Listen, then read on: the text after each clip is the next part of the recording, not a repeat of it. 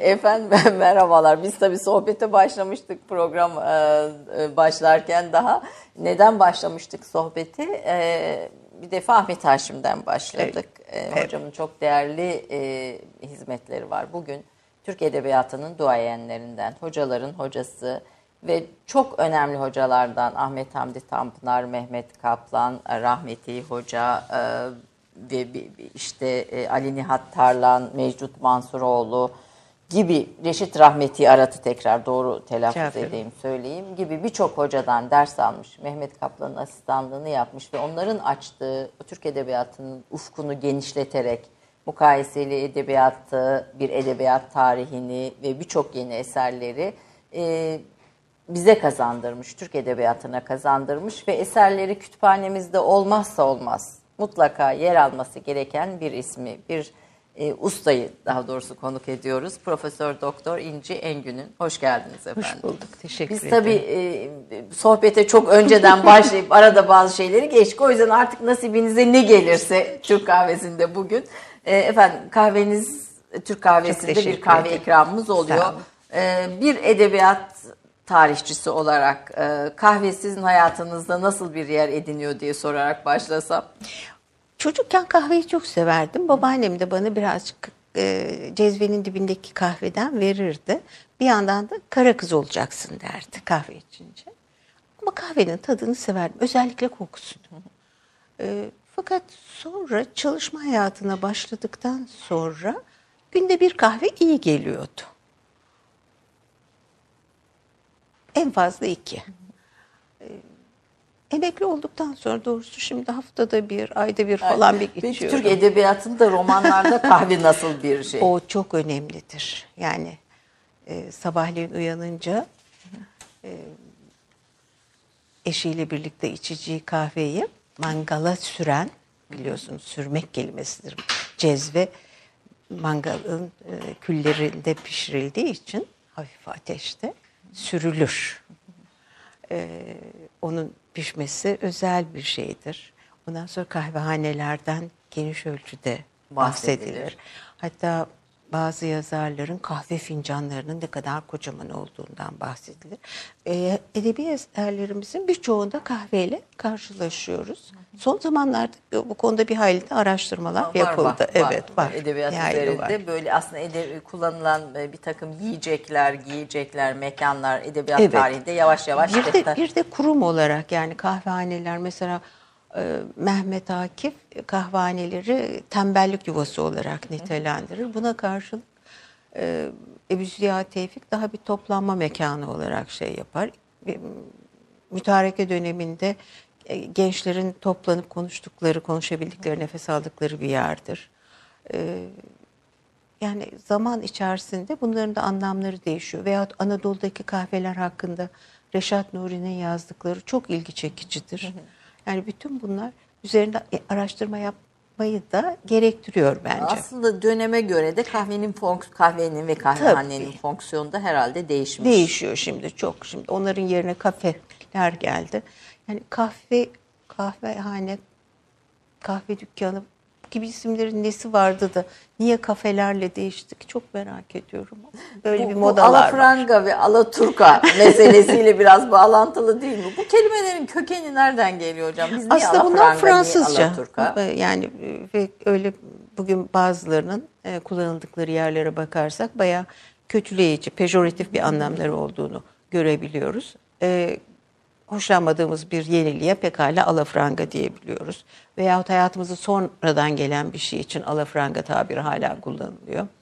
Ee, buna karşılık e, Alaturka'da Türk gibi demek. Alafranga'da Frank e, tarzı demek. demek. Yani e, bunların sadece geldikleri yönü, çıktıkları kaynağı belirten bir, birer kelimeden ibaret. Ama zamanla bunlar kullanışa bağlı olarak e, eskinin kötülenmesi gerekirse eğer Alaturka deniyor ona. E, sanki böyle neme lazımcı, modası geçmiş. Artık işe yaramaz anlamlarını da içinde taşıyor. Alafranga da e, bir kesim için e, aynı anlamları e, tersine olarak taşımakta. Yani, yani mesela tuvalet bile hani bugün alafranga deniyor. Yani bu doğrudan doğruya yeni tarzda bir e, kullanış şekli olarak geçiyor. E, ama herhalde zamanla bunlar da eriyip gidecek. İlk ne, ne zaman Tanzimat edebiyatı? Tanzimatta. Tabii Tanzimat. Tanzimat'ta mesela e, alafranga e, kelimesi genellikle yersiz yere e, züppece yeniliği takip eden anlamında kullanılıyor. Alafranga, yani evet. Dandi denilen o karakterler. E, dandi Dandi de buna giriyor ama onlar birazcık daha e, farklı.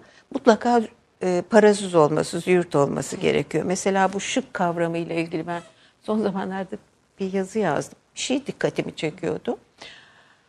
E, şıka karşılar. Hı hı. Fakat kendileri de benzer bir kıyafet giyiyorlar. Kim mesela Namık Mesela Namık Kemal'in Namık Kemal de giyiyor dışarıda ama aslında Namık Kemal'i bıraksanız gecelik entarisiyle her zaman dolaşmayı tercih eden bir adam. Onların içinde en Alaturka olanı odur. Ama onun dışında e, Ahmet Mithat Efendi de ve, öteki bütün yazarlar e, normal o günlerin kıyafetini giyiyorlar. Zaten biliyorsunuz 2. Mahmud'un yaptığı reformlar arasında memurların kılık kıyafetleri de var. O yüzden yakılan türküler var. E, ama bunda bir aşırıya gidenler var. O yüzden mesela bir takımı e, Didon Arif Bey diye tanınıyor. Adına böyle bir unvan ekleniyor. Didon? Didon Arif Bey. Didon Arif Bey. o demek ki daha fazlaymış. Bunlar e, alay konusu ediliyor. Ben hani niye hem kendileri de yapıyorlar ondan sonra da yapanları eleştiriyorlar diye merak ediyordum. Sonra Ebu Tevfik Şık Beyleri müdafaa eden bir yazısına rastladım. Hı hı. Orada diyor peki biz ne giyelim diyor. Hı hı. Ve o günlerdeki perişan kıya erkek kıyafetlerinden söz ediyor. Gerçekten bir düzenlenmesi lazım onun. Fakat bunun düzenlenme sırası tam e, Avrupa'daki e, bu Fransız e, şeysini, e, modasını yaratan, erkek modasını yaratan e, bir e, zat ile başlıyor. İstanbul'a geliyor herhalde. İstanbul'a gelmeden önce önce İngiltere'de başlıyor. E, şeyin de veliahtın da yakın bir arkadaşı olan bu Fransız e, veliahtla arası açılınca e, Fransa'ya gidiyor ve orada asıl yaptıklarını yapıyor. Çok, iddiaları çok fazla. Bir erkek doğru dürüst giyinmiş olabilmek için 7 saat ayna karşısında zaman geçirmeli falan. 7 saat bir erkek hem de bir erkek doğru düzgün giyinmiş olabilmesi Ama mesela, için 7 saat ayna karşısında evet, vakit geçirmeli. Evet öyle diyor.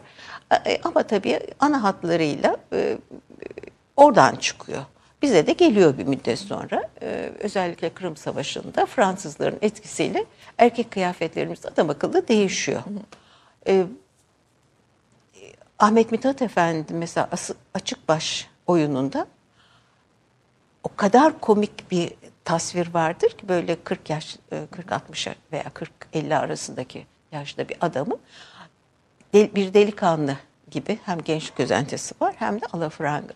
Neler yapmıyor bütün yani bir erkeğin şık görünmek için e, neler yapması gerektiği oyunda yer alıyor ve her satırını gülerek okuyorsunuz. Böyle çok e, komik şeyler vardır. Yani Tabii, bugünün bu çok bakımlı erkeklerine hiç laf etmemek lazım demek ki e, Tanzimat döneminde. Ama işte Tanzimat döneminde hiç yapılmadığı için aslında insanların bakımlı olması kötü bir şey değil. Keşke herkes doğru dürüst bakımlı olsa da e, otobüslere bindiğiniz zaman ter kokması bilmem ağızlar kokması fena olmaz. Yani bakımlı olmak bir suç değil. Bilakis yapılması gereken bir o şey. O zaman dalga geçilen ne abi bu peki? Bu, bu, bu aşırı özen. Aşırı. Çok aşırı özen ve çok yadırganan renkler vesaire zannederim. Hı. Bir de asıl mesele bunu e, parasız gençler yapıyor. Hı. Parasız gençler yapınca da her tarafı boş takıyorlar. E, adeta aranan şahıslar niye aranıyorlar? İşte para lazım bunlar için. Paraları yok. Hem çalışmıyorlar hem işte Süsleniyorlar. Süsleniyorlar. Mutlaka bir yabancı kadınla ilişkileri oluyor. Kafelerde, kafe şantanlarda veya vakit öldürüyorlar. O zaman da kafe şantanlar tabii, tabii. tabii tabii. Yani bugün değil sadece hayır, kafe, hayır, kafe değil, ismi. Hayır. Ne hikmetse biz e, yabancı isimleri, e, yabancı kelimeleri kullanmaktan büyük bir zevk alıyoruz. Bu, bu söylediğimiz yıllar kaç? 1860'lar? İşte bin, tabii tabii 1870'lerden sonra kesin olarak var. Var. Devam ediyor. Yani aslında modernleşme tarihimizin erkekleri ilgilendiren Grand bir kısmı. kısmı. Efendim, Ta- sizin- e, kadınların da var tabii o e, bir sürü şeyleri ama tabii kadınlar ev içinde oldukları için kadınların daha ziyade dışarı çıkarken işte yok peçe takacak, yok yeldirmemsi bir şey giyecek. O kıyafetleri ve bir de e, bunların çok ince olması, içini göstermesi, göstermemesi vesaireler zaman zaman hükümetin de müdahalesiyle karşılaşıyor. bir takım yasaklar geliyor. Ya, bir takım yasaklar geliyor. Yani size kılık kıyafet hikayesinin sonu hiç gelmez. Evet, ama kılık kıyafet tarihimiz zaten ayrı, ayrı bir konu ama edebiyat bize kılık kıyafet tarihinde veriyor. Efendim, Veriyor, her Yeni şey. Türk Edebiyatı Tanzimat'tan Cumhuriyet'e 1839-1923 yılları arasında İnce Engün'ün e, külliyatının diyeyim efendim, eser külliyatının e, ilk sıralarında yer alan eserlerden birisi. Türk Edebiyatı çalışanlar buradan herhalde bir e, sizinle ilgili çalışmaya başlamaları gerekiyor. Efendim Türk tiyatrosuna geçeceğim ben buradan çünkü e, önemli görüyorum Türk tiyatrosunu. Bugün sanki böyle biz hep tiyatroyu Batılıların yazdığı bir şey, biz hiç tiyatro eseri ya da az sayıda yazmışız gibi bir algımız da var. Ve de çok da fazla yazılmıyor. Bir de tabii sinema ve televizyona teslim olan bir şey de var, bir e, senaryoya geçiş de var. Hani bu dönemde Türk tiyatrosunun modernleşme üzerindeki etkisini konuşmak istiyorum. Ama önce sizin özgeçmişinizle ilgili bir küçük CV hazırladık, bir film hazırladık. Onu kısaca izleyelim. Ondan sonra Türk tiyatrosuna geçelim. Efendim İnce Engün'ün e, hayatının çok minik e, bir özeti diyelim. Profesör Doktor İnci Engin Ün 6 Ağustos 1940 tarihinde İstanbul'da doğdu. Orta ve lise öğrenimini TED Ankara Koleji'nde tamamladı. İstanbul Üniversitesi Edebiyat Fakültesi Türk Dili ve Edebiyatı bölümünü bitirdikten sonra Yeni Türk Edebiyatı kürsüsünde Profesör Doktor Mehmet Kaplan'ın asistanı olarak çalışmaya başladı. 1968'de Tanzimat dönemi Türk Edebiyatı'nda Shakespeare, Tercüme ve Tesirleri adlı teziyle doktor, 1974'te Halide Edip Adıvar'ın eserlerinde Doğu ve Batı Meselesi adlı teziyle de doçent ünvanını kazandı. 1984'te profesör oldu ve aynı yıl yeni kurulan Marmara Üniversitesi Fen Edebiyat Fakültesi Türk Dili ve Edebiyatı bölümünde göreve başladı. Öğretim üyeliğinin yanı sıra bölüm başkanlığı, dekan yardımcılığı, eğitim fakültesi dekanlığı, Türkiyat Araştırmaları Enstitüsü müdürlüğü gibi idari görevlerde bulundu. 1997'de emekliye ayrıldı. 1979'dan 2000 yılına kadar Kolombiya Üniversitesi, Mimar Sinan Üniversitesi Devlet Konservatuvarı, Erciyes Üniversitesi ve Boğaziçi Üniversitesi'nde de dersler verdi. Türk Dili, Hisar, Türk Kültürü, Milli Kültür, Hareket, Türkiyat Mecmuası, Varlık, Türk Edebiyatı ve Dergah dergilerinde makale ve denemeleri yayımlandı. 1982'de devrin yazarlarının kalemiyle Milli Mücadele ve Gazi Mustafa Kemal adlı eseriyle Türkiye Milli Kültür Vakfı ödülüne layık görüldü. 1992'de Mukayeseli Edebiyat, 2000 yılında ise Araştırmalar ve Belgeler adlı eseriyle iki kez Türkiye Yazarlar Birliği Yılın Yazarı ödülünü aldı. Profesör Doktor İnci Engin Ün'ün başlıca eserleri şunlardır. Yeni Türk Edebiyatı Tanzimat'tan Cumhuriyete, Cumhuriyet dönemi Türk Edebiyatı, dört cilt olarak yayınlanan Yeni Türk Edebiyatı araştırmaları, Orhon yazıtlarından bugünkü Türk dünyasına, mukayeseli edebiyat, Türkçe'de Shakespeare, Halide Edip Adıvar'ın eserlerinde Doğu ve Batı meselesi, bir sığınak olarak kitap ve edebiyat, İnci Engin Ün'ün çeşitli tarihlerde yayınlanmış incelemeleri ve makaleleri Ahmet Hamdi Tanpınar, Halide Edip Adıvar, Türk tiyatrosu kitaplarında derlenmiştir. İnci Engin Ün, Zeynep Kerman'la birlikte Yeni Türk Edebiyatı metinleri ve Mehmet Kaplan Hayatı ve Eserleri kitaplarını kaleme aldı. Buna bir de Ahmet Hamdi Tanpınar'ın günlükleri, Abdülhamit e, Hamid, Abdülhak Hamit'in günlüklerini eklemek gerekir. Başka günlük e, Başka günlük yok. evet e, ama Abdülhak Hamit Tarhan'ın günlüklerini ve Ah- Ahmet Hamdi Tanpınar'ın günlüklerini ilk deş, deşifre eden diyeceğim yani çözen ve Vallahi şeyin, e, kazandıran, Ham- düzenleyen, yayınlayan kişisiniz. Hamid'in hatıraları daha önce tefrika edilmiş. Yani benim yaptığım e, bir şey onu aldım. Sadece bazı e, günlükleriyle ilgili günü günü ruznamesinde biraz e, yayınlanmamış kısımlar vardı. Onları da ekledim yeni baskısını. E, şeyin e, Tanpınar'ın günlükleri ise gerçekten onu Kaplan Bey'e vermiş. E, Tanpınar'ın kardeşi Kenan Tanpınar. E, işte biz de hocada olduğunu öğrenince özellikle ben çok ısrar ettim o günlerde. Batı yazarlarının günlüklerini okuyoruz. İşte her türlü sırlarını açıklıyorlar. E, niye bizde e, bunlar gizlensin? O şahıslar hakkında film çekilebilir. E, başka türlü eserler yazılabilir. E, çok Kaplan Bey'i rahatsız ettik o sırada. Hocanın e, bazı tereddütleri vardı. Kendisi bazı bir iki parçayı neşretmişti ama sonra bir gün herhalde bizden bıktı. Hı hı. Ve bize Zeynep'le Zeynep Kerman da bana verdi bunları. Bunları neşredin bakalım dedi. İşte biz birkaç sayfa okuduk. Hocaya okumaya çalıştık. Ya çok zordu Tanpınar'ın yazına alışmak. Gerçekten güçtü. Ee, neyse sonunda başardık. O sırada Yüksek Öğretim Kanunu çıktı.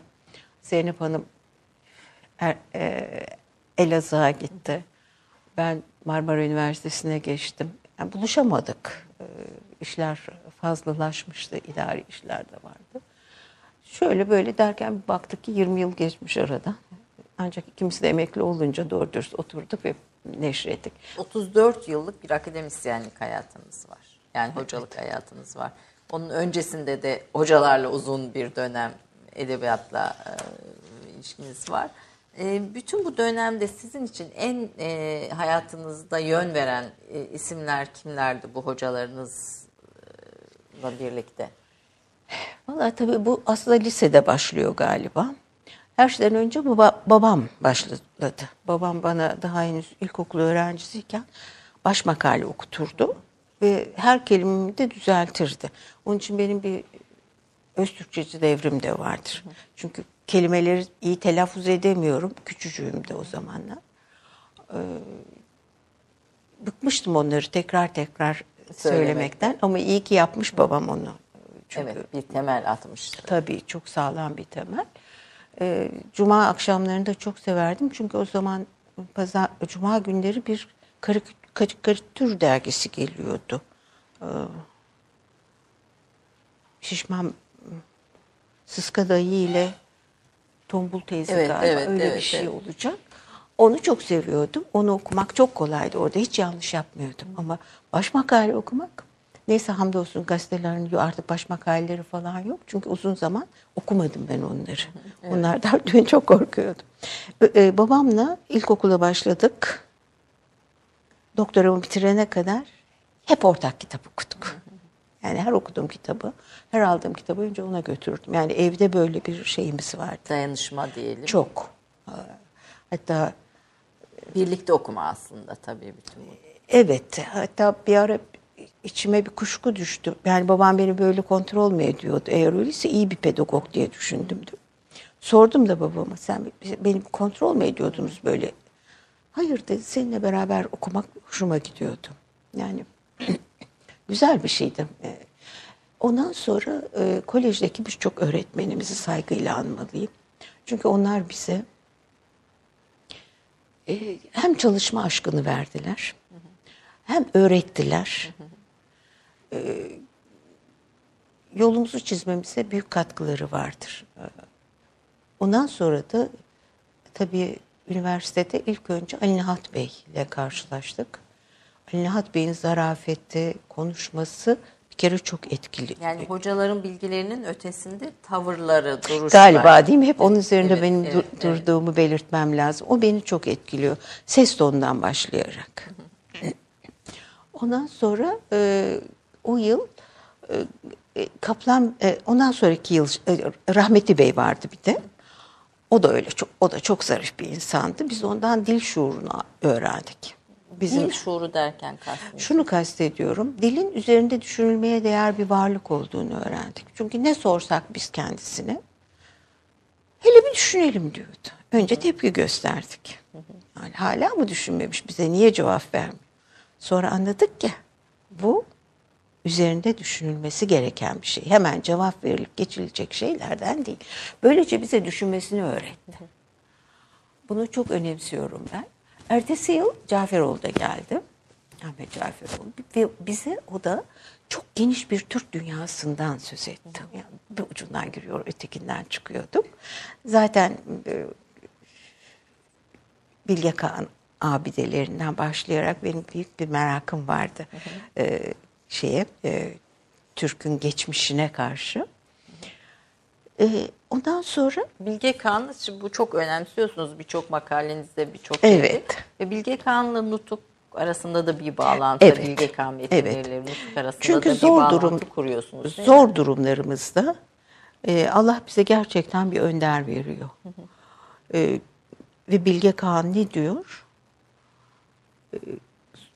Bütün emrinde olan insanlara, bütün idare ettiği insanlara hem onların zayıflıklarını belirterek hem de iyi niteliklerini belirterek tavsiyelerde bulunuyor ve bunları taşlara kazıyor.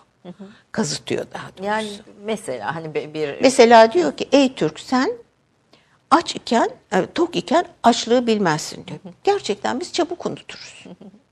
Senin diyor işte e, Çinlilere göz kapalı inanman yüzünden senin gelinlik kızın onlara esir oldu.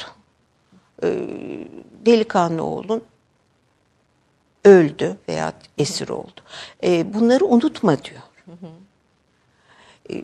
Ötüken ormanından ayrılma diyor. Gidip oralara da kaybolma. Tabii Bilge Kağan'ın bir de ona akıl veren Tonyukuk adlı şey veziri var. Bir de onun e,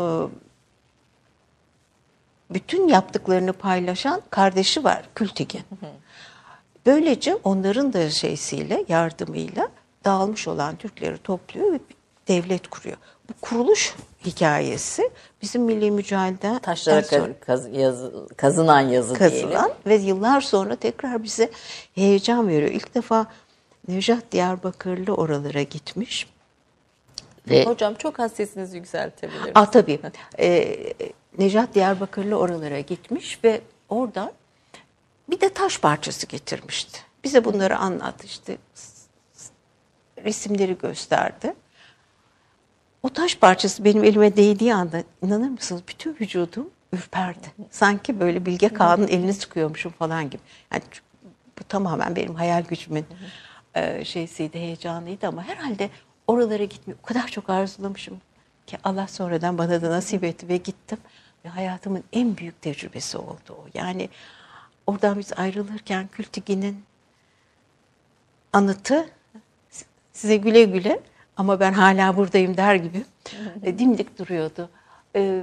Bilmiyorum bu tabii biraz e, şahsi bir e, Tabii bir de ilgiyle. inceleme yani o, o aslında her yazarın olduğu gibi onu da ruh dünyasına girme çabanız e, bugüne taşımanız, bütün oradaki e, sözleri Evet, bugüne yani- taşımanız. Yani orada bilgiyle orada ortaya bütün bal balların kafasını uçurmuşlar şeyler, düşmanlar. Mezarlıktan ne istiyorlarsa ben de o bal ballardan birinin arkasına geçtim, resmimi çektirdim işte ise onlardan biri gibi olayım.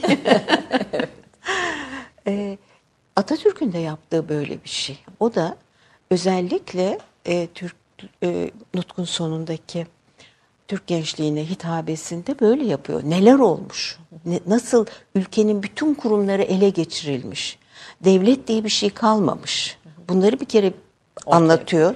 Ondan sonra neler çekmiş olduklarını zaten başlangıçta söylüyor ve ondan sonra da geleceğe emanet ediyor. İkisi arasında bir ruh beraberliği Kağan ve Atatürk arasında bir ruh beraberliği. Bence var. Yani bu adeta Türklerin e, Belki neredeyse... bütün liderlikler için de bunu söyleyebiliriz. Bütün, e, tabii liderliklerin hepsi için söylemek o kadar kolay değil. Çünkü bunlar bütün milletin çektiği çok büyük Acılar. yıkım e, şeylerini de beraberinde getiriyor. Az olmalarını dilerim. Yani açık söyleyeyim. Çünkü e, çok müstesna şartların ortaya çıkardığı bu o şahsiyetler ve ondan sonra da yapmamız gereken şey tekrar o durumlara düşmemektir bence. Bilge Kağan'ın tavsiyelerine uyarak. Bence de uyalım. Bilge Kağan da bugün rehberimiz olabilir. Efendim Orhon, Orhon, doğru telaffuzu Orhon mudur efendim? Orhonmuş, Orhon, evet. evet. Orhon yazıtlarından bugünkü Türk dünyasına İnce Engün'ün yeni çıkmış bir kitap bu. Daha daha doğrusu yenileştirilmiş diye. Evet, bir- bazı eklemelerim oldu ona. Eklemeleri olmuş. Bunu da bu bu konuda detaylı bilgi isteyen izleyicilerimize önerelim. Kısa bir reklam arası. Ondan sonra buradayız. İnce Engin ile bu güzel sohbete devam edeceğiz. 30 saniye reklam arası. Şu an bizi nerede dinlediğinizi bilmiyoruz. Bildiğimiz tek şey ya az önce yemek yediniz ya şu an yemekle meşgulsünüz ya da birazdan acıkacaksınız. İşte tam da bu noktada lokma devreye giriyor. Mutfağa dair her şeyi en özel tariflerle ve kullanıcı dostu platformuyla dijitale taşıyan Lokma, dergi kalitesindeki tüm tarif arşivini mobil uygulamasıyla da sizlerle buluşturuyor. Dijital tarif defteriniz lokma.net'e göz gezdirmeyi, beğendiyseniz uygulamayı indirmeyi, son olarak da Lokma'yı ve GZT'yi tüm sosyal medya platformlarından takip etmeyi unutmayın. En lezzetli tariflerde görüşmek üzere. Reklam arası sona erdi. İnce Profesör Doktor İnci Engün'ün hocamla birlikteyiz. Türk Edebiyatı'nı konuşuyoruz. Aslında yeni eski Türk Edebiyatı ile başlayıp yeni Türk Edebiyat üzerine uzman e, edebiyat tarihçisi İnci Hanım. Ee, ama bugün de edebiyatında çok iyi biliyor. Ben henüz Tolkien'leri falan okumadım hocam. e, fakat hocam Yüzüklerin Efendisi, Tolkien, ro, diğer serileri, Rowling'in e, yazdıklarını e, okuyan. izliyor musunuz onları? Mesela Hayır. Yüzüklerin Efendisi. Neden izlemiyorsunuz? E, çünkü e, benim hayal gücüm galiba daha iyi geliyor bana. Öyle mi? O okuduklarınızı kendi hayal gücünüzle e, canlandırmak evet. istiyorsunuz. E, çünkü çok aşırıya gidiliyor. Çok vahşet ekleniyor. Hı hı. Onlar beni çok rahatsız ediyor. Onları e, hiçbirini seyretmedim. Ama Yüzüklerin Efendisi serisini okudunuz en azından Okudum, bazı okudum ve çok çok çok sevdim. Çok beğendiniz. Ve çok modern geldi bana. O günlerde galiba Amerika'daki yani yurt dışındaki e, devlet adamlarından birinin ikisinin beyana, beyanatları vardı. Onlara benzeyen cümleler çıktı. O kadar. O kadar e, güncel. Büyük eserlerin özelliği budur zaten. Onlar her devirde güncel olmasını olmayı başarırlar. E, onları hem dün okumuşlardır hem bugün okurlar. Aslında zaten Tolkien e, da şey biliyorsunuz yazarı onun hı hı. İngiliz edebiyatı profesörü. İngiliz edebiyatında da fantazi edebiyatı, e, fantazinin yeri çok önemlidir. İngiliz edebiyatı içinde. Evet, çok çok önemlidir. Ve o böyle adeta bir devir açıyor. E, şimdi anladığım kadarıyla da e, bütün dünyada da büyük bir heyecanla e, takip edilen yazarlardan birisi. Çok ben onu tekrar okumak istiyorum. Yani bir fırsat bulduğumda tekrar zevkle Yani bir iyi edebiyat örneği olarak evet, görüyorsunuz. Evet, evet. Çok iyi edebiyatla kötü edebiyat. Şimdi bir okuma listesi de sizden illaki almak istiyorum. Özellikle Türk Türk edebiyatını okumak isteyenler için de bir liste almak istiyorum. Ama iyi edebiyatla kötü edebiyatı nasıl ayırt ediyoruz?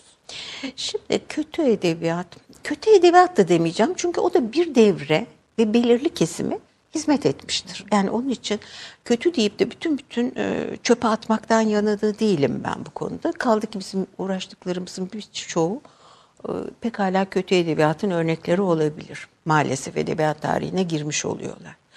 Ama e, dediğim gibi onların da bir işlevi var toplumda. Edebiyat toplumu yansıtıyor. Toplumun ihtiyaçlarına cevap veriyor. Topluma yol gösteriyor. Herkes kendi çapında topluma yön vermeye kalkıştığı için bunlardan hiç vazgeçilmiyor. Ee, onun için e, benim çok basit bir e, şeyim var, ölçüm var. Bir kitabı tekrar okumak istiyorum. Hmm, tekrar edip etmeme isteğiniz. Eğer hele çok yakın bir tarihte yani bir kitabı okuduktan sonra birkaç ay sonra bir daha okumak ihtiyacını hissediyorsam, aradan zaman geçtikten sonra bir daha okumaktan çekinmiyorsam o zaman onu ben iyi edebiyata e, ekliyorum. Ama kötü edebiyat örneklerini bir kere zor okuyorsunuz. Şimdi hele böyle ilk sayfalarında beni sarmıyorsa ya atı veriyorum artık. Ee, yani zahmet çekmiyorum onları okumakla. Bu, bugünkü yazarları en iyi takip eden e, isimlerden birisiniz. Etmeye Çünkü çalışıyorum. hepsinde hemen hemen bugünkü yazarlara ilişkin örnekler var. Mesela şimdi biraz önce de Ömer Oyal'dan söz ediyorsunuz. Burada yine yer vermişsiniz. E, e, Gemide Yer Yok'un yazarı Ma, Ma, Magda durduğu yerde. Mesela e, o sizi heyecanlandırmış bir, Beni bir yazar. çok il, e, ilgilendirdi o kitap. Çok sevdim onu. E, ben sevdikten sonra... E, iki arkadaşıma da verdim. Onlar da böyle iyi edebiyatı e, takip eden kişilerdi. Onlar da benim kadar heyecanlandılar. Bizim bütün bir yazımız o kitapla geçti mesela. O kadar sevdik o kitabı. Sonra ben bir daha okudum onu. Onun hakkında bir yazı yazdım. Ee, pardon yazıyı yazmaya başladım. O sırada bazı rahatsızlıklar, engeller girdi.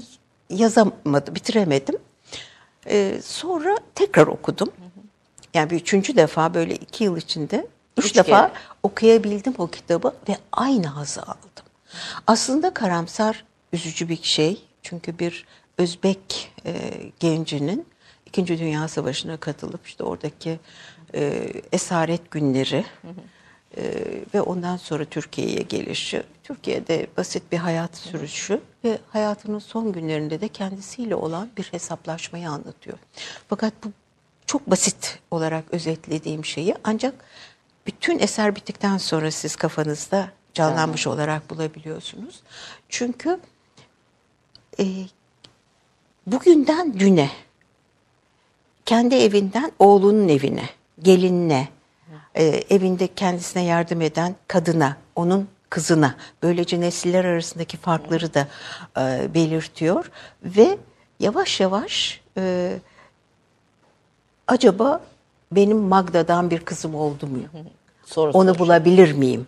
Ve hayali ona bu fırsatı da sanki sunuyor ama tabii bu e, sonunda kendisini bekleyen hüsrandan başka bir şey değil.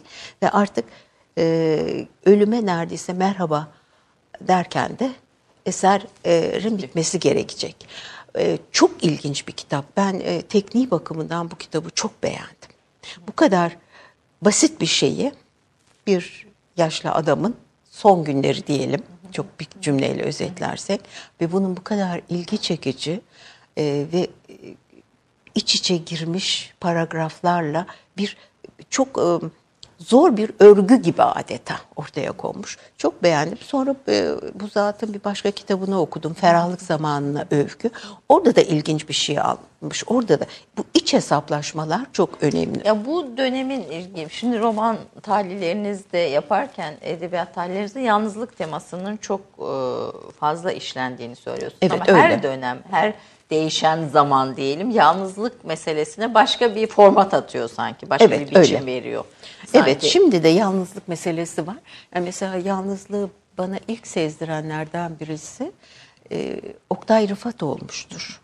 Onun e, konuşmanın bittiği sahilden söz ettiği şiirini okurken tüylerim diken diken oldu. Yani kelimeleriyle hayata e, hayat katan bir yazar e, nasıl ki e, konuşmanın bittiği yerden söz eder. Bu korkunç bir şey. Konuşmanın bitmesi demek kimsenin yanınızda olmaması demek. Hayatın bitmesi demek. Sonra bir başka oyununda e, da yine çok e, hazin bir şeydir. Oyun bir e, dilsiz ve sağırın konuşmasıyla biter. Kim duyacaktır? Hangi kulaklar işitecektir? Yani söylerken bile şimdi heyecan duyuyorum o sayfaları e, hatırlayarak. E, ve ondan sonra dikkat ettiğim zaman gerçekten bu yalnızlık teması daha önce de var. Mesela gurbet teması var halk edebiyatımızda bizim. Bu yalnızlık temasını değişik şekillerde işlendiğini görüyoruz. Almanya'daki edebiyat, yeni bir edebiyat. Bunların hepsi yalnızlığın başka şekillerde görünüşü. Gurbet çünkü gurbette bulunma. Mültecilerin, e, muhacirlerin, göçmenlerin de, her devirde isimleri değişiyor bunların. Onların iç hayatları, onlar ne kadar yalnız insanlar. Bunları düşündüğümüz zaman romancılarımızın bitmez tükenmez bir malzemeyle de karşı karşıya olduklarını görüyoruz. Onlar da son zamanlarda bunları işliyorlar zaten. Yani yazar da biraz yalnız aslında. Bunları yazan da biraz yalnız mı diyelim? yalnız olmadan... Yazar şu bakımdan yalnız değil. Hitap ettiği bir kitle var onun. Yani hiç değilse okuyucularıyla bir şekilde iletişim kuruyor yazdıklarıyla. Onun için yine onları yalnız saymayalım. Yazarı yalnız, yazarı yalnız saymıyoruz. Ee, Oktay Rıfat'tan söz ettik. Türk tiyatrosunun e, Şinasi'den Turan Oflazoğlu'na bu kıymetli eseriniz. Çok kolay okunuyor bütün eserleriniz. Anlatım diliniz muhteşem zaten. Bunu söylememe gerek yok. Hani böyle kalınlığına bakmayın sakın. Böyle okurken okurken kendinizi içinde buluyorsunuz. Ee, bir, bir hikayeye kaptırıyorsunuz. Aslında bu kaptırdığımızda Türkiye'nin hikayesi. Yani her bir başlık Türkiye'nin hikayesi. Türk tiyatrosu, tiyatro eserleri e, özellikle 1950'den sonra e, canlandı diyorsunuz. O vakte kadar biraz tercümeler, hani Şinasi'den başlatıyorsunuz ama gelişmeler ve sizin en çok üzerinde durduğunuz tiyatro yazarı da Turan Oflazoğlu. Biraz oradan başlayalım. Türk Tabii. tiyatrosu Yalnız bizim şey- modernleşme e, serüvenimizde nasıl bir etki ve yer ediniyor diye sormak isterim. Ben e, e, bir şey söyleyeyim yalnız. Rahat okunuyor dediniz. Bunu duymaktan çok memnun kaldım. Çünkü e, ben çok uzun yıllar İngiliz e, İngilizce neşriyatı takip ettim ve İngiliz tenkit tarihiyle de uğraştım ve Times Literary Supplement diye onu, e, Times gazetesinin bir edebiyat ilavesini de uzun yıllar okudum. Orada bir eleştiri terimi çok dikkatimi çekti. Okunabilir olmak. Yani bir, bir konu üzerinde çok alimane bir yazı yazabilirsiniz. Ama okumak için e, neredeyse o yazının yazıldığı süre kadar zaman harcamanız gerekir. E, peki ama bunlar daha kolay anlatılamaz mı? İşte İngilizler bunun okunabilir olmasını istiyorlar. Ben de bütün yazılarımda buna gayret ettim ve bizim Türkçe yazarlarımızın büyük bir kısmı kısa cümleler kullanmışlardır. Ne anlatıyorlarsa açık açık söylemişlerdir. Hatta Ömer Seyfettin çok hoş bir şey söylüyor. Bu kadar dolaşık cümleleri bizim okuyucumuz anlamaz diyor. Doğrudur. Açık açık e, ne düşünüyorsan onu e, söyle gibilerden ifadeleri var. Ben bunu benimsedim açıkçası. Ee, onun için de çok memnun oldum okunabilir demenize. Yani. Tiyatroya gelince tiyatro eserleri evet Şinasi ile başlıyor ve Şinasi bize çok iyi bir yol çiziyor. Kendi tiyatrolarımızdan da yararlanmamız. Çünkü bizim seyirlik oyunlarımızın hepsi de bütün batı e, batıda da gördüğümüz, doğuda da gördüğümüz e, insanın başkalarına bir şeyler anlatma ihtiyacından doğmuştur. Ama biz nedense onların hepsini bir hamlede yok farz ediyoruz. Namık Kemal'in tavrı çok serttir. Der ki e, bunlardan öğrenecek bir şeyimiz yok, hiç örnek almayacağız diyor. Neden? Çünkü Namık Kemal için tiyatro bir kürsüdür, siyasi bir kürsüdür. Gidip oradan e, nutuk irade edecek. Ve bütün eserlerinde bu vardır.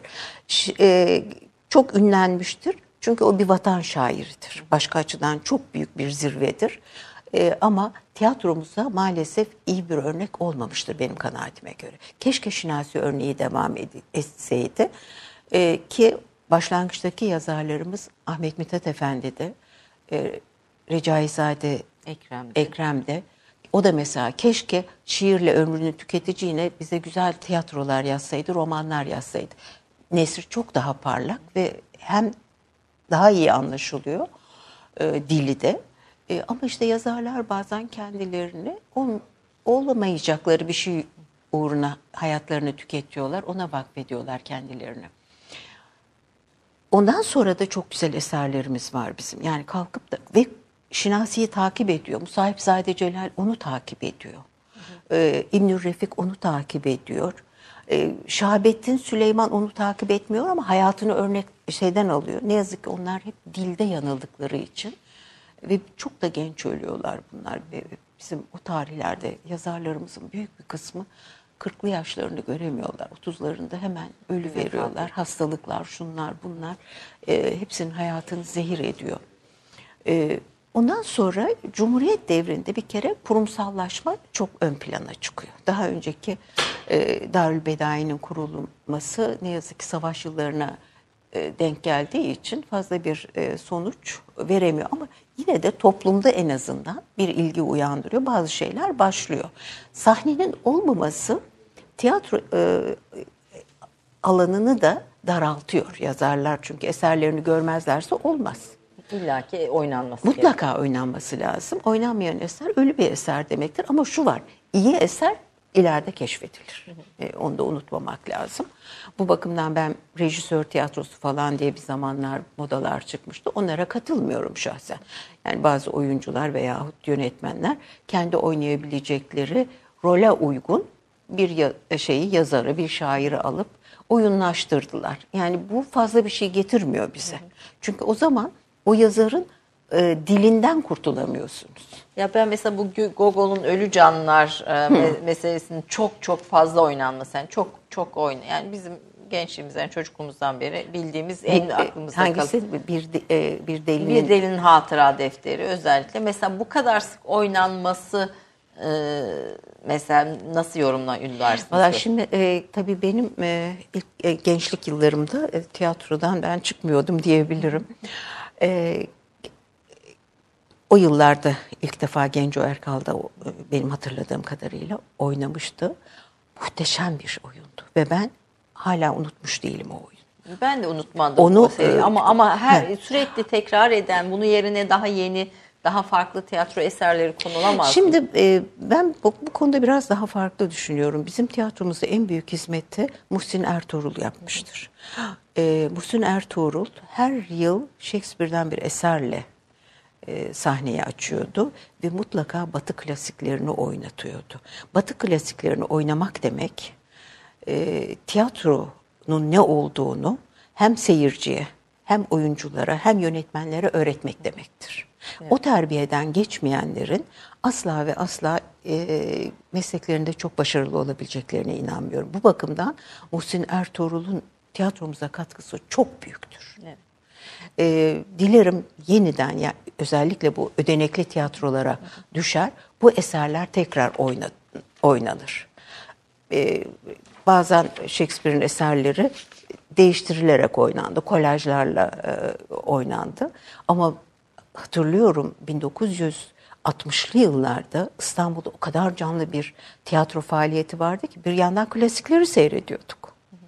Devlet tiyatrosu İpsen'i hemen her yıl oynuyordu. E, İpsen'i bilmemiz lazım bizim. UNESCO'lar oynanıyordu. Öte taraftan e, Abes Tiyatro'nun en e, muhtena Aktif örnekleri ve e, şeyler oynanıyordu. Yerli tiyatrolar oynanıyordu. Güngör Dilmen'in e, Canlı Maymun Lokantası. Midas'ın Kulakları. Bunların hepsini biz o zamanlar seyrettik veyahut Haldun Taner sonralardaki. e, Evet, e, o tabii ayrı bir fasıl. Haldun Taner yeni e, bir görüş de getirdi. E, kabare tiyatrosu. E, ben kabare ile tiyatroyu fazla birleştirenlerden değilim. Ama e, ha- halkımız bunlara çok rağbet etti ve çok beğenildi bu eserler. E, o, ve ondan sonra e, e, Turan Oflazoğlu. Turan Oflazoğlu'nun o tarihlerde Güngör Dilmen'le birlikte yeni bir e, tragedya, Türk tragedyası yaratmak gibi bir e, misyonları vardı adeta. Ve Türk tarihinden, Türk köyünden aldılar konuları. Mitoloji de var. Padişahlar, sultanlar Şimdi da var. onlar var. Tabii Türk tarihinden derken bunu kastediyorum. Türk tarihinden alıyorlar.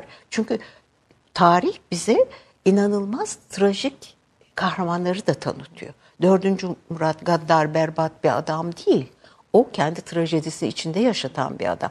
Bu gözle baktığı zaman e, ne oldu? Dördüncü Murat unutulmaz eserler arasına girdi. Kösem Sultan yine sanırım Turan Oflazoğlu'nun yine. Elbette mesela Kurban e, piyesi Güngör Dilmen'in o da öyledir. Muhteşem bir oyundu ve ben e, onu seyrettiğim bir günü hatırlıyorum.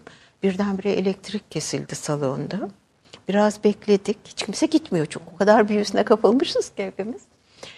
Sonra sahneye şöyle bir 15-20 dakika sonra belki kocaman tepsiler geldi. Tepsilerin içi kumla doluydu. iki tane tepsi. Bol miktarda e, mum konmuştu ve o mum ışığında oynadılar. Ben o gün o elektrik kesilmesine ne kadar Büyülü bir sahne. Olay son derece büyülü bir sahne. inanılmaz güzellikte bir şeydi. Onu hiç unutamadım mesela. Çok güzeldi. Turan Oflazoğlu'nun çok iyi divan şiiri bildiğini de söylüyorsunuz. Evet, Ve e, Mehmet Kaplan Hoca'nın da ona çok e, be- Evet yani gelirdi olduğunu. bize e, e, işte Kaplan Bey de bahsederdi. Bazen böyle gider alırdık e, kütüphaneden kitaplar onları okurdu. Turan Bey çok kültürlü bir insan ve tamamen köklerine bağlı. Onun mesela Kezban adlı oyunuyla e, şeyi Elif Anası Türk köyünden alınmış en güzel eserlerdir. Yani bu eserlerin de artık bizim klasiklerimiz bunlar. Tekrar tekrar oynanması gerekir. Yani tiyatro aslında bizim kendi yazarlarımızın eserlerine tekrar tekrar geri dönmeli. Onları yeni yazarlardan var mı dikkatinizi Şimdi yeni çeken? e, maalesef ben son yıllarda biraz e, okumayı azalttım. Siz en iyi takip edenlerden biri olduğunu Bence söylediniz. çok, çok, iyi okuyorsunuz bütün Ama yazarları. galiba biraz azalttım. Çünkü dediğim gibi son dört yıl hayatımda bazı e, kötü hastalıklar şunlar bunlarla geçti. O sırada pek okuyamadım ve takip edemedim. E, o yüzden e, şimdi tiy- son tiyatro gelişmeleri hakkında bir değerlendirme yapabilecek durumda değilim. Fakat tiyatro salonlarının yeniden açılması, gazetelerde ufak ter- e, ufak ufak tiyatrolarla ilgiler e, ilgili yazılar çıkması Dilerim bir müddet sonra magazin havasından kurtulur da daha ciddi araştırmalara da Ya bir döner. Sinema, televizyon gibi e, sektörün tiyatroyu baltaladığını, baltalayacağını düşünüyorum. Hayır zannetmiyorum. Hepsinin seyircisi ayrıdır. Yani e, evet bizim zamanımızda tiyatrodan başka sinema vardı ama mesela benim tercihim daima tiyatro olmuştu. Burada seyirci farkı ortaya koyar. Efendim sizin çalışmalarınızdan birisi de e, biraz tiyatroda tercüme faaliyetli 1950'den sonra milliliğin yerini yabancılaşma almıştır diye bir tespitiniz var Türk tiyatrosunun Öyle çok fazla tercümeler yapılıyor. Mesela bu tercümelere ben karşı değilim. Mesela Shakespeare ancak yeni külliyatıyla tamamlandı. E, Bir Shakespeare külliyatına sahip olmamalıyız. Mutlaka olmamız lazım. Ve bütün edebiyatçıların da, edebiyat sevenlerin de o külliyatı okumaları lazım. E, onları okuyan e, genç kabiliyetler kendi toplumumuzda da pek çok şey bulacaklardır. Yani Oflazoğlu üzerinde benim duruşumun Ama bir sebeplerinden birisi. de Shakespeare'e tak, Shakespeare'in Türk Edebiyatı üzerine etkisi de te- teziniz, Evet. doktora teziniz zaten. Evet. Böyle bir e, Batı Edebiyatı'na saplanıp kalmayı, kendi özgün sesini bulmayı e, engellemez mi bu kadar Hayır. fazla dalmak? Eğer doğru dürüst bakılırsa e, asla e, e, şey yapmaz. Çünkü oradan aldıklarıyla yazar zenginleşir. Shakespeare de İtalya'dan almıştır birçok konusunu. Ama kendi başına e, onları unutturmuş ve bütün dünya edebiyatında e, yeriniz e, kurmuştur. Biz de bunu Onun için ben e, ona kani değilim. Bu konuda Ziya Gökalp'in görüşüne yüzde yüz katılıyorum. Yani Hars bizden, Kültür bizden. ee, ama e, bunun işlenmesi için modelleri batıdan almaktan çekinmemiz Yani lazım. senaryo yazım tekniklerini bugün batıdan aldığımız Senaryo gibi. kelimesi bile bizim değil. Bizim değil. senaryo yerine kullanabileceğimiz bir Türkçe kelime Film hikayesi denilebilir. film hikayesi. Ama filmde de bir tanesi şey oldu.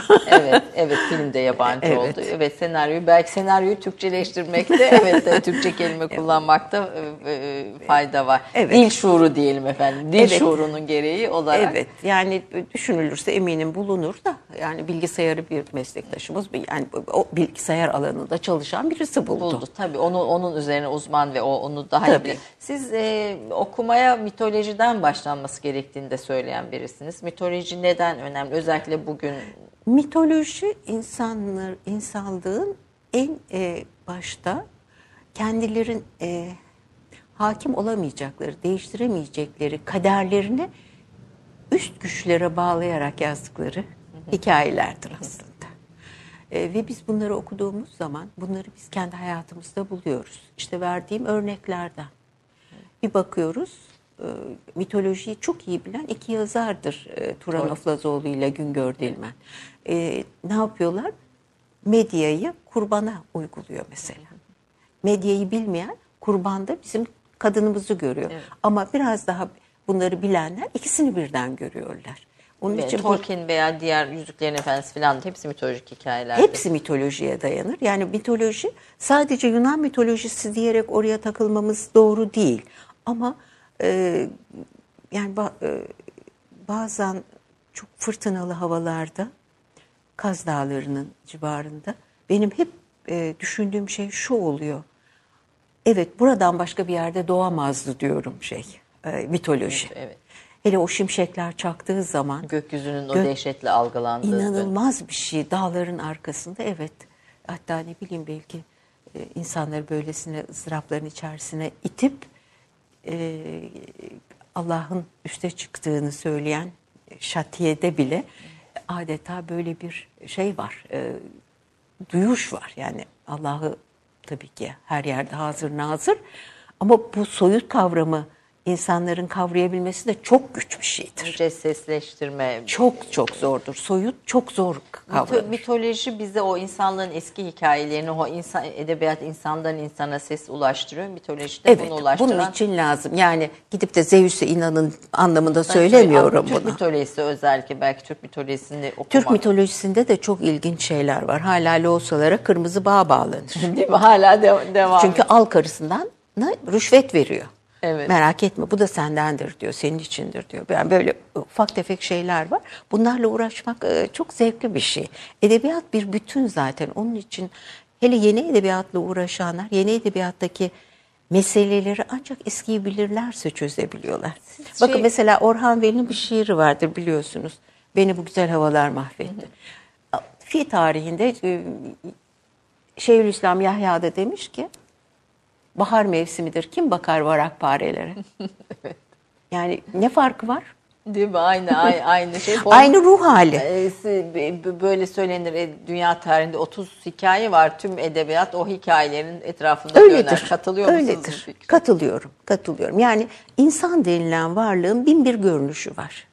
Şartlara uygun olarak yazarlarımız da bunları alıp işliyorlar. İşliyorlar. Peki efendim. Kısa bir aradan sonra son bölümünde sohbetin bekliyoruz sizi. 30 saniye reklam arası. Şu an bizi nerede dinlediğinizi bilmiyoruz. Bildiğimiz tek şey ya az önce yemek yediniz ya şu an yemekle meşgulsünüz ya da birazdan acıkacaksınız. İşte tam da bu noktada lokma devreye giriyor. Mutfağa dair her şeyi en özel tariflerle ve kullanıcı dostu platformuyla dijitale taşıyan Lokma, dergi kalitesindeki tüm tarif arşivini mobil uygulamasıyla da sizlerle buluşturuyor. Dijital tarif defteriniz lokma.net'e göz gezdirmeyi, beğendiyseniz uygulamayı indirmeyi, son olarak da Lokma'yı ve GZT'yi tüm sosyal medya platformlarından takip etmeyi unutmayın. En lezzetli tariflerde görüşmek üzere. Reklam arası sona erdi. Efendim Türk Kahvesi 3. bölümdeyiz. İnce Engün'ün hocamla birlikteyiz. Ee, aralarda da ben çok istifade ediyorum. Aslında aralarda konuştuğumuz şeylerde de sizle paylaşmayı çok isterim ama vakit e, da, darlığı nedeniyle çok hızlı geçmek istiyorum. Behçet Necatigil sevdiğiniz yazarlardan. Bu arada tanıdığınız, tanıştığınız yazarlar, büyük yazarlardan kimler vardı sizin birebir? Valla gençliğimde yani beni ilk bu yola e, sevk edenlerden birisi e, babamın arkadaşlarından Orhan Hançerlioğlu'ydu. E, ailece görüşürdük zaten. Babanız milletvekiliydi zaten. Hani Hayır, e, o- bu Trakya'da her ikisi de birisi e, galiba nahiye müdürü, Evet, babam da hakim, hakim, olduğu oldu. sıralarda tanışmışlardı. Ailece dediğim gibi görüşüyordu. Karısı da e, hatta kız kardeşim Afet Hanım derdi böyle. Afet o kadar Hanım'dı o da çok zarif bir hanımdı. E, Orhan amca Ankara'da bize sık sık gelirdi. E, o zamanlar benim de edebiyata merakımın başladığı yıllarda işte tercümeler yapmaya kalkıyordum. Yap yolla bana dedi. Ben de bir iki çeviri yapıp yolladım ona. Ee, Orhan amca onları birazcık çeki düzen verip sağına soluna e, radyoda okudu. Ay ne kadar heyecanlanmıştım o zaman. Fakat tabii şimdi bunları arada da sohbetimize dinlerken emek veriyor insanlar. Yani Tabii, böyle tabii. yani ciddiye alıyor, emek veriyor. Ben o önem- bakımdan çok şanslıydım. yani emek vermek ne kadar bir verimli e, alan ortaya Çok, çıkartıyor. Çok tabii. Yani e, gerçekten sonra yine babamın arkadaşlarından Faruk Nafiz Bey ile tanıştım. Faruk Sonra Nafiz işte başka kimseler de başkaları da olsa gerek. Refik Halit Karay'la tan. Şeyle e, Yaşar Nabi Bey ile tanıştım. Allah rahmet eylesin. Ona da çok büyük bir saygım vardı düşünün. Yani Varlık dergisi Evet. 1932'den bu yana kadar Çıkartan. çıkmıştır ve bizim hepimizin Tabii, bizim tabii. nesilleri eğitmiş bir e, yayın evidir. Çok büyük saygı duyarım kendilerine. E, ondan sonra e, üniversiteye girdikten sonra daha çok oldu tanıdıklarım tabii. E, o devrin hemen hemen bütün yazarlarıyla da tanıştım. Behçet Bey'le de tanıştık. Kaplan Bey'in e, Behçet. Necatigil'i bir e, sevginiz sev- e, daha böyle bir ayrı bir yeri var sanki. Evet, e, özellikle onun e, radyo oyunlarını çok sevmişimdir. O radyo oyunları daha sonra ben bir arada çocuk edebiyat derslerini vermiştim üniversitede. Orada konuşma eğitimi için kullandım. O kadar zengin bir konuşma atmosferi yaratıyor ki ayrıca ele aldığı konular da çocukları çok derinden etkiliyor. Niye onları bizim Milli Eğitim Bakanlığımız kitaplarına almaz? Çok merak etmişim. Öteden beri merak etmişim. Evet. Yani şair bir şiiriyle geçiyor. Öyle değil. Divan şiirinden kocaman şiirler alıyorlar. Halbuki divan şiiri beyit esasına dayanır. Sadece beyitlere dayanarak divan şiirini öğretmek, sevdirmek varken niye onları o kadar uzun uzun alırsınız? Yani gerçekten bunları ben bir türlü çözemiyorum. Buradan da söyleyelim yani bu uyarıyı. Vallahi söyledik de yazdık da çizdik de ama e, yani o olmuyor. Tuhaf bir şey. Yani e, illa çok sert kurallarla edebiyat öğretilmeye çalışılıyor. Veyahut şöyle yapıyorlar. Edebiyatla dili beraber öğretmeye kalkıyorlar. Edebiyat bir sanattır. Arada bir e, kuralları da çiğner. Çiğnemesi de lazımdır. Şahsi üsluplar böyle teşekkül eder. Biraz aykırı sese ihtiyaç vardır, aykırılıklar. Elbette. Yani ama şimdi mesela az önce zikrettiğim bir bey, beyit vardı. Bu, bu beyitti ben o yaşlarda e, varlık yayından çıkan bir seçmede okumuştum ve aklımda kaldı kaç yıl, 60 yıllık hikaye. Ee, onun için e, birçok şeyi yeni baştan düşünmemiz lazım. Yani bize göre değil, çocuk bundan nasıl yararlanır? Evet, buradan edebiyat zevki nasıl alır, o kültürü nasıl öğrenir? Tabii, yani birçok nasıl... Şeyimizin, öğrencimizin evinde ders kitabından başka kitap yoktur. Evet. Behçet Necatigil. Behçet, Behçet Necatigil'in dediğim gibi bu radyo hikayeleri beni çok etkilemiştir. Bunlar rahat rahat sahnede oynanabilecek eserlerdir. Ve e, eserlerinde entelektüel ama çok yalnız bir insanın hikayesi vardır bütün eserlerinin ve çok iyi bir insan. Ee, onun e, şiirlerini hep sevmişim. Evet, bu özellikle e, adı soyadı açılır parantez, o, doğduğu yıl çizgi. Onu çok kullandım. Evet, öldüğü yıl bitti, kapanır parantez. Ee, bir de kitaplarda yaşayanlardan söz ediyorsunuz. Evet. Yani bazı yazar e, kitabıyla birlikte döneminde çok ses çıkartıyor ama sonra ölüp gidiyor. ölüp gidiyor. Yani hepimiz öleceğiz e, ama bazı yazarlar kalıcıdır, bazıları değildir. Buna da her yazar ben kalıcıyım diye bakar. E, ve bu yüzden de maalesef e, eleştirilere karşı çok hiç insafları yoktur. Bir kitap sizden çıktıktan sonra o artık herkes onun hakkında bir şeyler söyleyebilir. Fazla karışmaya hakkınız yok. Yakup Kadir bir yazısında öyle der. Sen artık benden çıktın.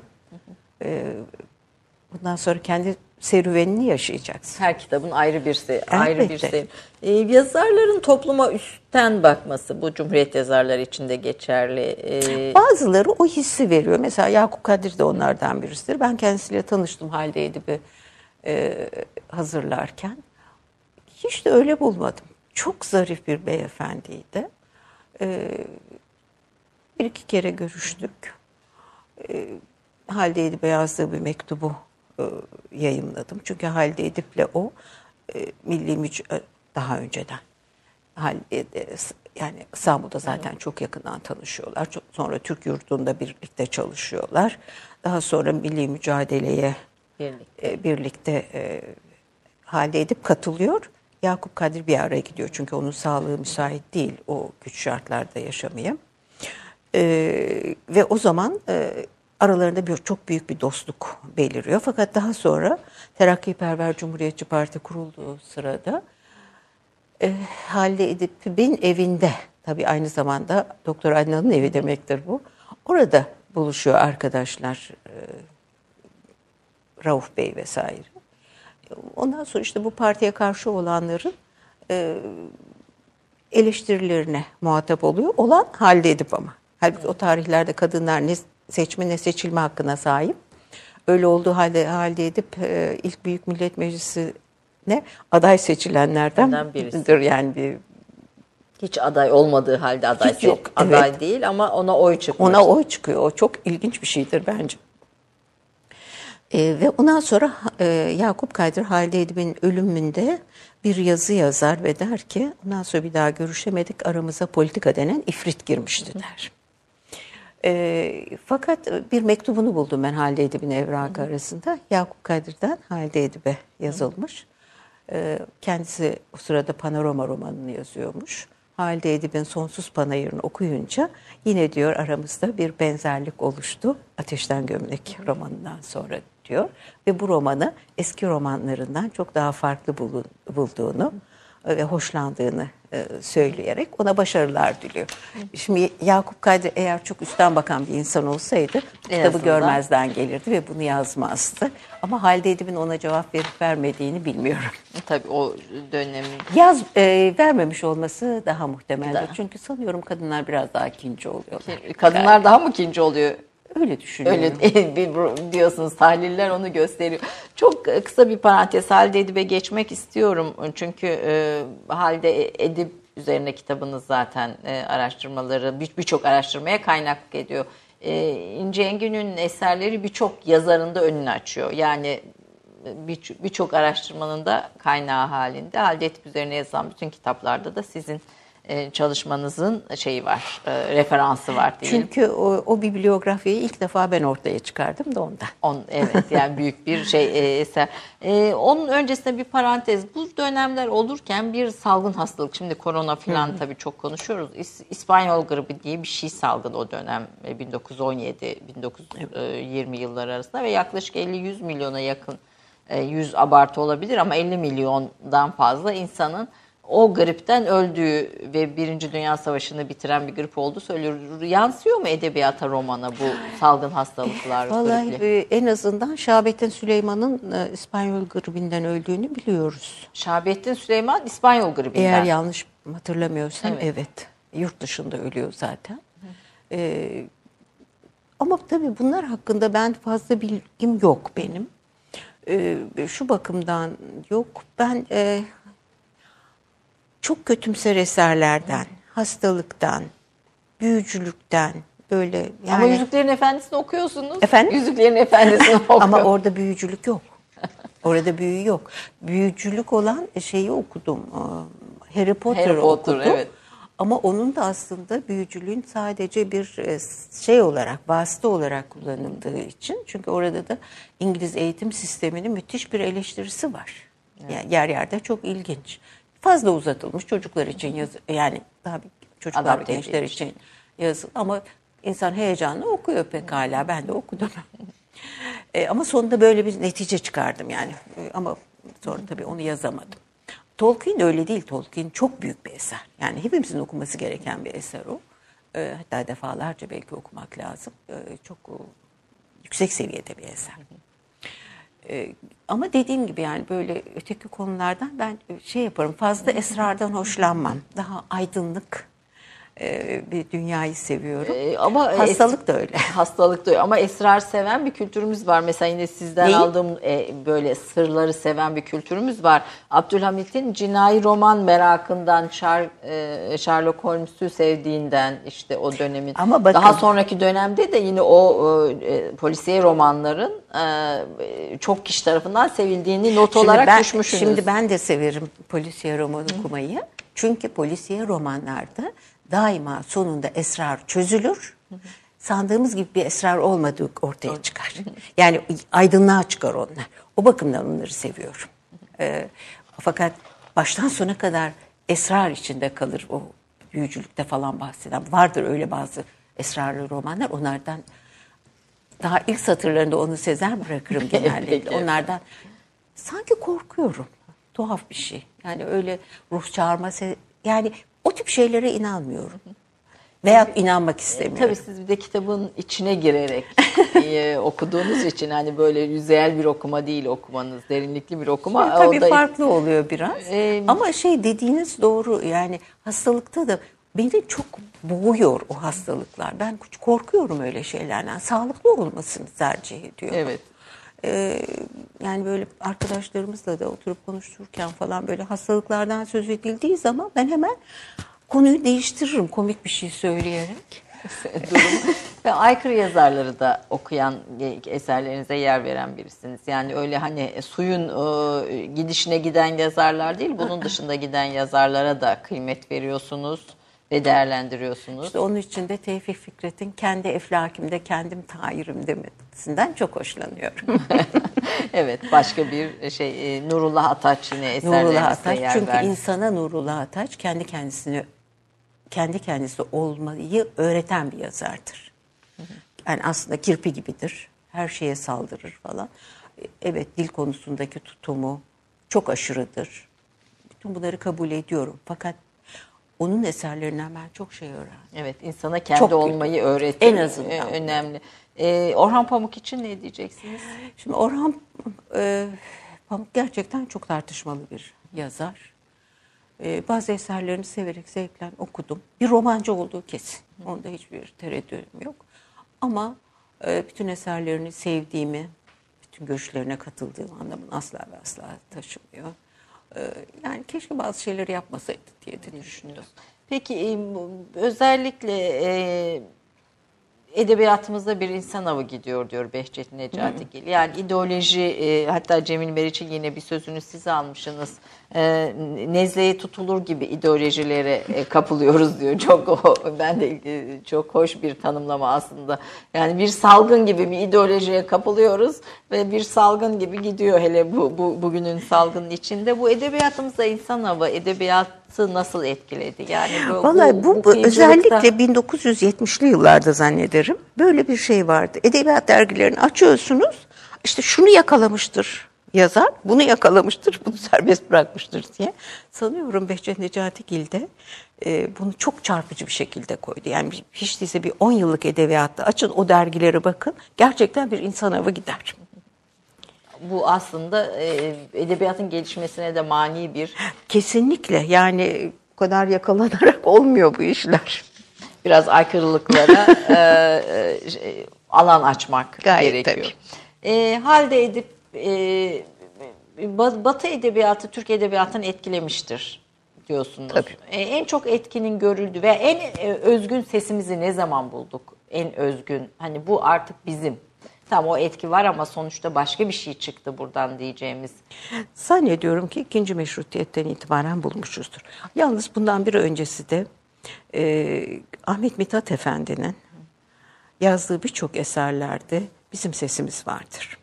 Yani o Yani mukayeseci bir e, zihniyeti var onun. Batıdan alıyor ama kendi insanımıza uyguluyor. E, şimdi mesela onun bir küçücük hikayesi var. E, Karı koca masalı diye. Orada çirkin bir adam çirkin bir kadınla evleniyorlar. Özeti bu. Peki ne yapıyorlar bunlar? Hiçbir şey yapmıyorlar, yaşıyorlar. sakin sakin. Ama Ahmet Mithat Efendi'nin sorularıyla devam ediyor.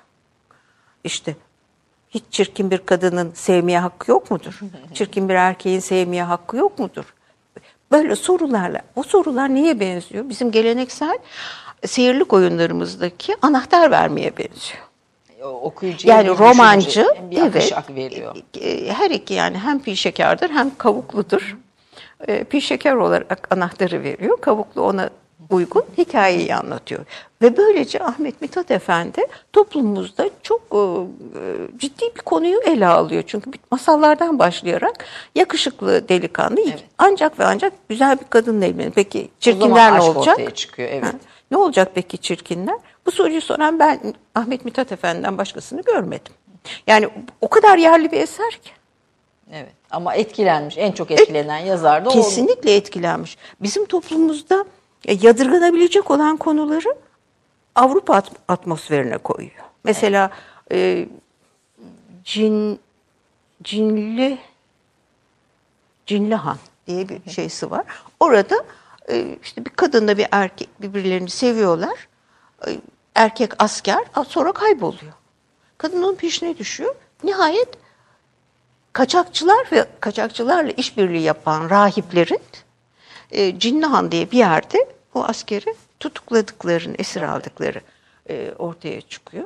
Hem bir e, genç kızın e, rehberliğinde sevgilisi kurtarılıyor işler tersine dönüyor yani. Mithat Efendi çok ilerici bu konuda. Evet, bir- Yani feminist yazarlar nasıl onu görmezden geliyorlar bunu hiç anlamıyorum. Ee, halde- Hacimli eserleri var okuması biraz zor. tabii. Zor belki. Halde Edip Nasrettin Hoca'yı bir koy- oyun kahramanı olarak da sahneye taşıyor. Tabii, Ee, çok güzel bir oyundu Mesela yine bence. sizin notlarınıza rastladım. Necip Fazıl'ın ilk oyunu Tohum, Cumhuriyet döneminin ilk tiyatro eserlerinden Tabii, tabii, yer alır öyledir. diyorsunuz. Ben mesela hiç Tohum'la ilgili bir şeye rastlamamıştım. Keşke bulunsa ve oynansa.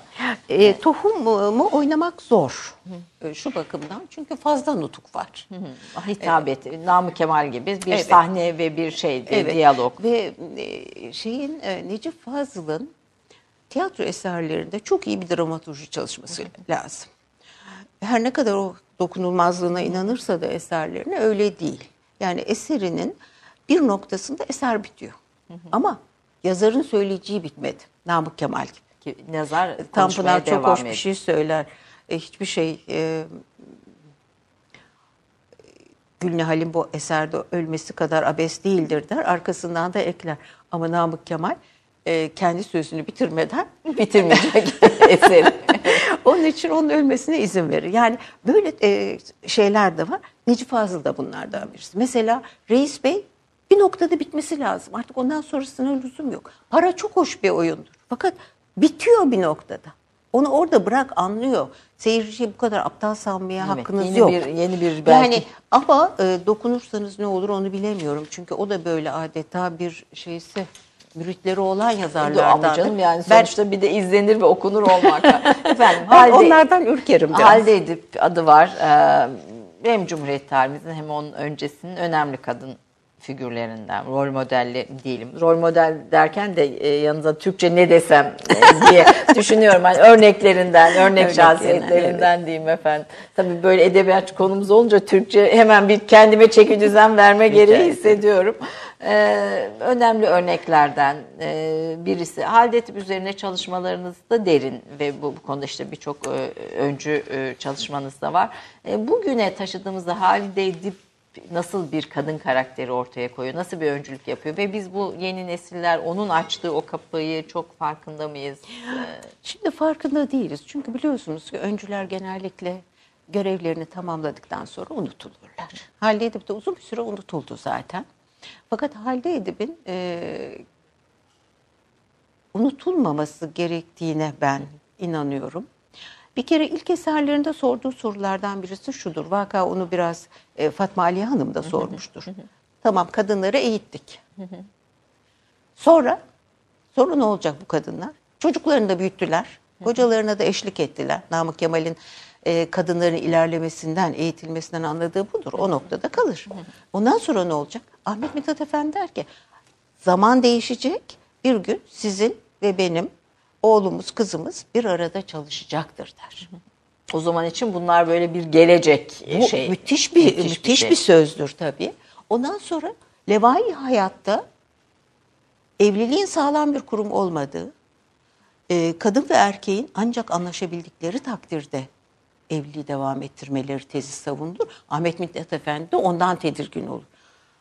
Bu kitap örnek alınırsa der evlilikler azalır.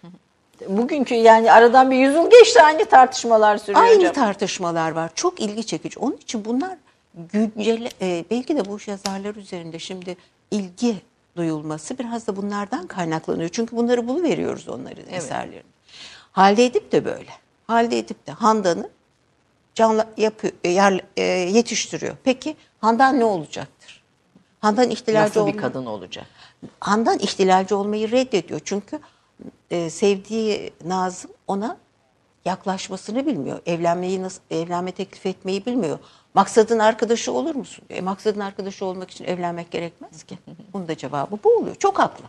Ama ondan sonra Hüsnü Paşa ile e, evleniyor ve mutsuz bir hayata kendisini mahkum ediyor. Bu tarihlerde kadının mutsuzluğu e, maalesef e, adeta benimsenmiş gibidir. Halide Edip'in Eller diye bir mensur şiiri var. Orada böyle e, dua etmek üzere açılmış binlerce kadın elinden söz eder. Evet. E, ama bir terkip de ortaya Ama- koyar halde edip. Tabii.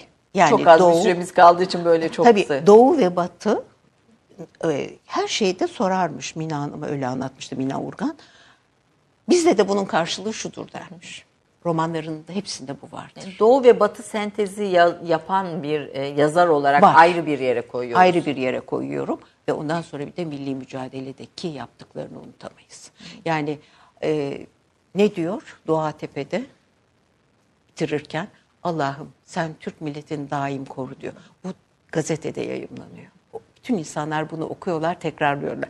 Biz bugün tekrarlıyoruz ve Türk aynı aynı Yine duayı ediyoruz. askerimize aynı duayı ediyoruz. Yani bu ne müthiş bir şeydir. Bir cümlesiyle bile bugün bizim hayatımızda hala devam ediyor. Ben bunları çok önemsiyorum.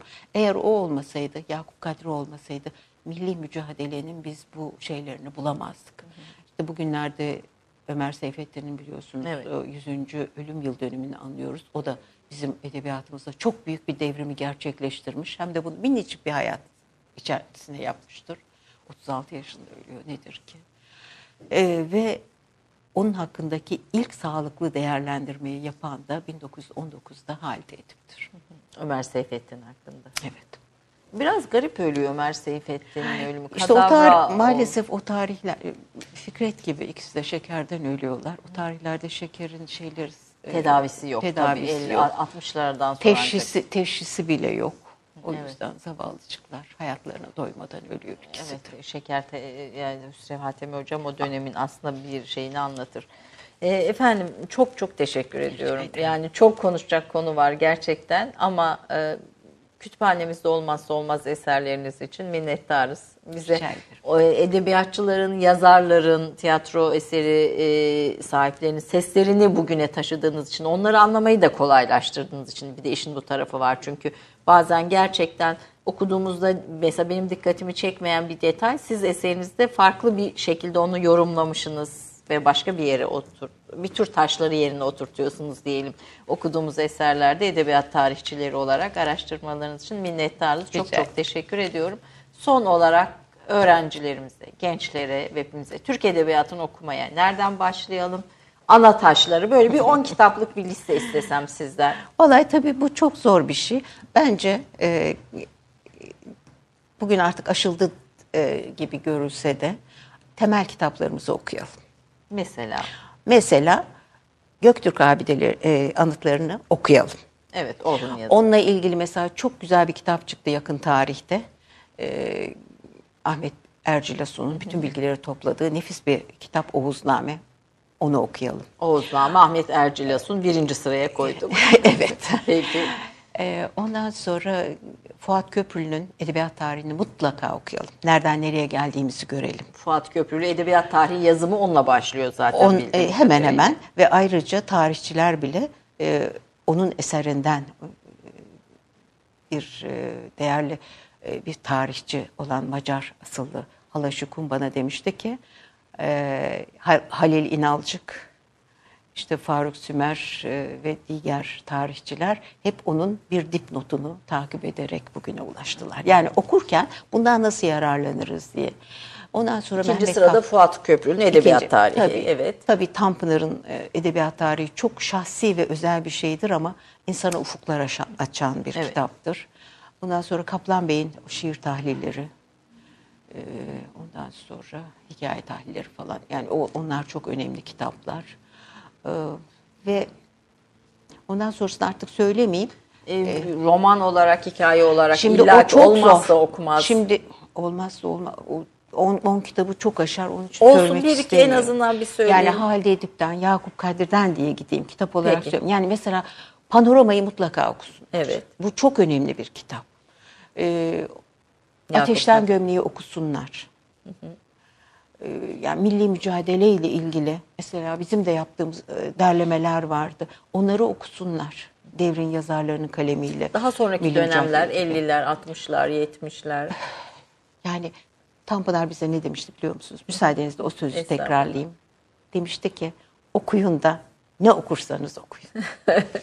Peki Mehmet Kaplan Hoca'nın bir e, size e, ders vermeye hocalığa başladığınızda bir tavsiyesi vardı. Onu çok e, söylüyorsunuz da yazıyorsunuz da aynı şekilde. E, hocalara öğrenci, Alfabeden ben- evet öğrencilere ders anlatırken zorlaştığında şöyle yapın diye bir tavsiyesi var. Onu da sizden alarak final evet. bitirelim. Ee, tabii ilk derslerde ben dehşete düşmüştüm. Öğrencilerin imlası yok. Ç harfini kullanmıyorlar, şeyi kullanmıyorlar. Yani böyle bunlar hiç kalkmış alfabeden. E, Hoca sordu nedir e, izlenimin? Tabii heyecandan da çıkıyorum. Yanaklarım kırmızı kırmızı olmuş. E, Efendim dedim bunlar hiçbir şey bilmiyorlar. Sen dedi kendinle mukayese etme. Ne bilmiyorlarsa onu öğret dedi. Efendim alfabeyi bilmiyorlar dedim. Alfabeden başla dedim. Bu çok önemli bir şey. Yani neyi bilmiyorlarsa çocuklar oradan başlamamız Yani lazım. bugün e, öğretmenlik yapanlar da hep şikayet ediyor. Çocukların seviyesi çok düşük, çok kötü vesaire O zaman baştan başlayacağız. Alfabeden başlayacağız.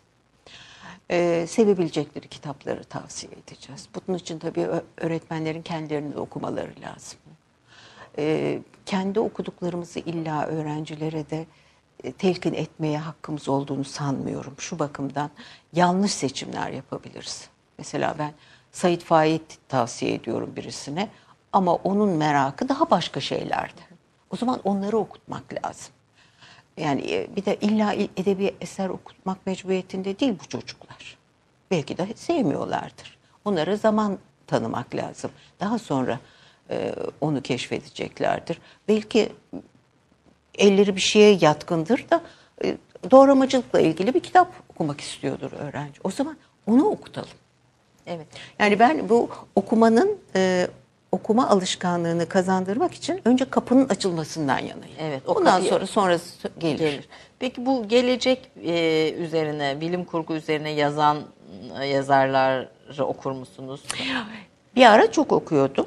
Çünkü o zamanlar daha yeniydi bunlar. Ee, tam böyle hayal gücünü insanı parlatıyor. Fakat maalesef bunlar şimdi çok çirkin oldular. Filmler de öyle. Ee, onun için yavaş yavaş ben ilgimi kaybetmeye başladım. Yani o kadar korkutucu şeylerden hoşlanmıyorum. Peki bugünün yazarları içinde, yabancı dünya yazarları içinde var mıdır böyle çok dikkatli okuduğunuz ve sizi heyecanlandıran bir isim? Ee, mesela şeyi bu Julian Barnes diye birisi var İngiliz e, yazar. Mesela o beni çok ilgilendirdi. Çok hoşlandım onun kitabından. E, Julian Barnes diye ben de okumadım. Ben de okuyayım. Kendime E, yani okuyun edineyim. tabii. Çok e, ilginç bir kitabını okumuştum. Neydi? Zamanın Gürültüleri. Çok çok çok hoş bir kitaptı. Evet. E, hocamın Nobel'i farklı kendine göre. o böyle Nobel yazarları takip etmiyor. Hocamın Nobel'i farklı. Efendim çok çok tekrar Rica ederim. teşekkür ediyorum. Lütfettiniz, vaktinizi ayırdınız. Biz de faydalandık. Sağ olun, Süremiz el verdiğince. Efendim bir Türk kahvesinin daha sonuna geldik. Haftaya bir başka değerli konumla buluşmak üzere. Hoşçakalın diyorum.